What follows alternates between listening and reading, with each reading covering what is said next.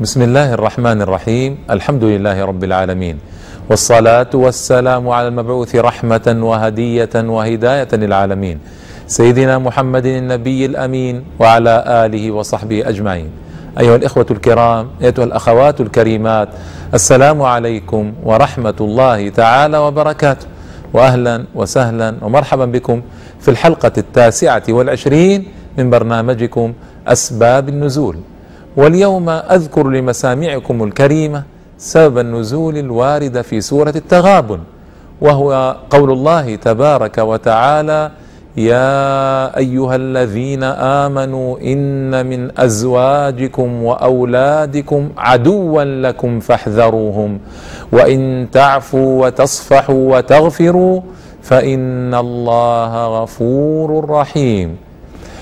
آه لهذه الآية سبب نزول مهم جليل وذلك أن النبي صلى الله تعالى عليه وسلم كان يدعو من أسلم من الصحابة رضي الله تعالى عنهم إلى الهجرة إلى المدينة الشريفة الكريمة النبوية المنورة.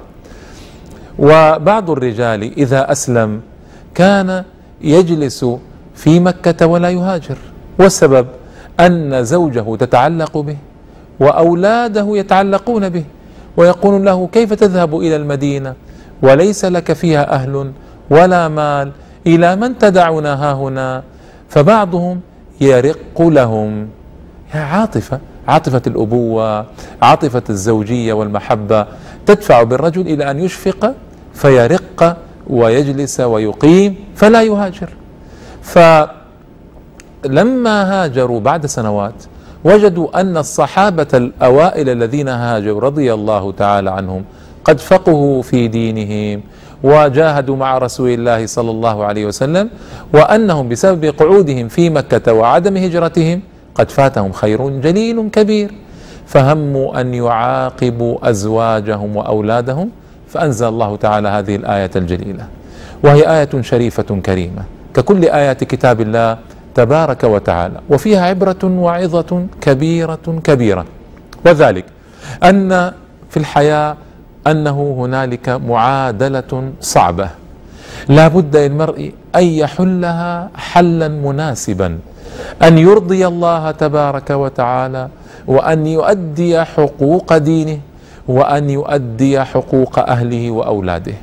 إن حل المرء هذه المعادلة الصعبة فاز فوزا عظيما وسعد في حياته سعادة كبيرة. وإلا فإنه يشقى والعياذ بالله. هؤلاء الذين لم يهاجروا كان الواجب عليهم ماذا؟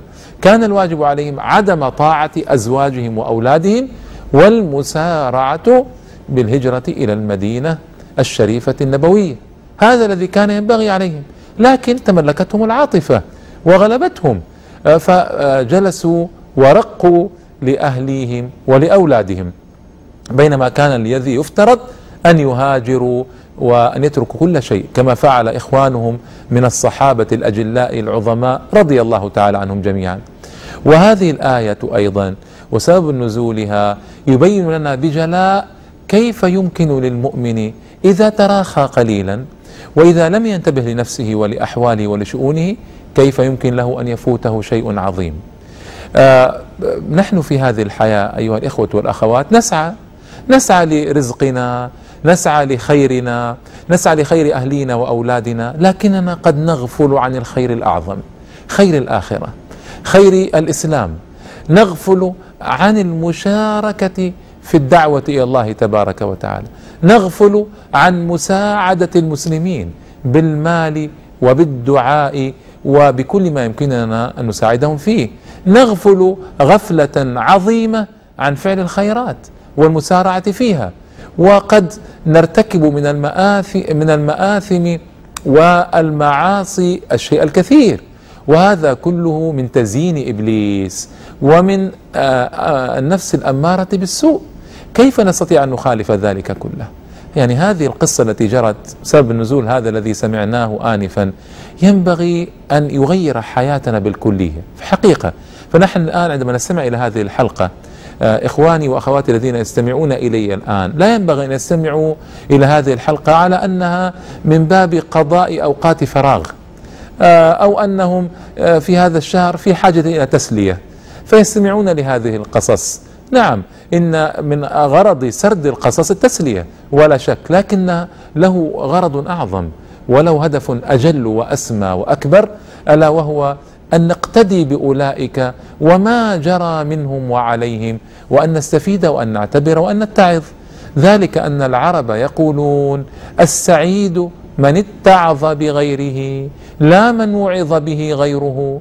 فالسعيد هو الذي ينظر إلى أحداث التاريخ وأحوال المجتمعات ثم يكتسب أفضلها وأحسنها لنفسه ويحاول أن يتخلص من كل المعايب التي عند الآخرين ويأخذ جميع ما عنده من محاسن فيستفيد فائدة عظيمة.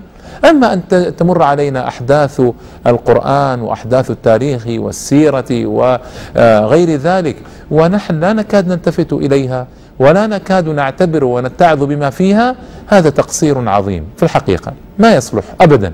ينبغي أن نلتفت دوما وأبدا إلى تلك الأحداث والقصص وأن نأخذ ما فيها من العبر والعظات. اليوم الزوجة قد تدعو زوجها والعياذ بالله إلى أن يكتسب مالا حراما من ربا. وذلك سبب أنها تريد أن تتوسع على حساب الزوج. فليذهب زوجها إلى النار. هذه قضية ما تهمها والعياذ بالله. فهذه زوج فيها من الأنانية الشيء الكثير.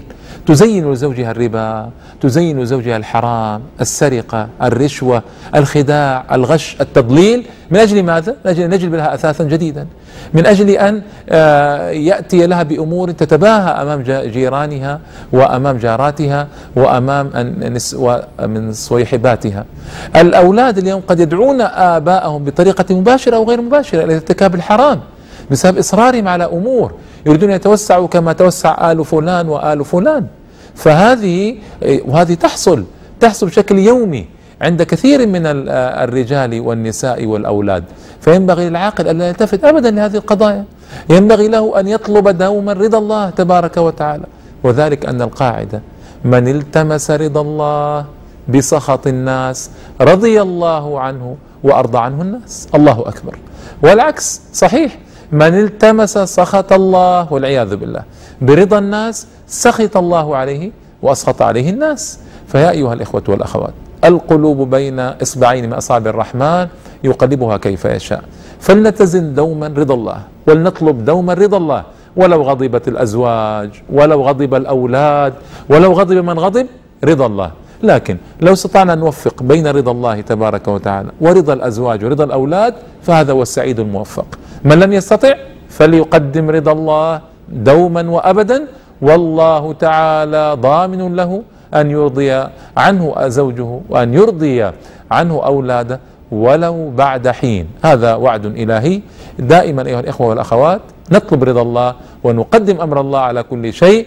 نسعد سعادة عظيمة ونسعد سعادة الأبد ونبتعد عن كل أسباب الشقاء والخسارة.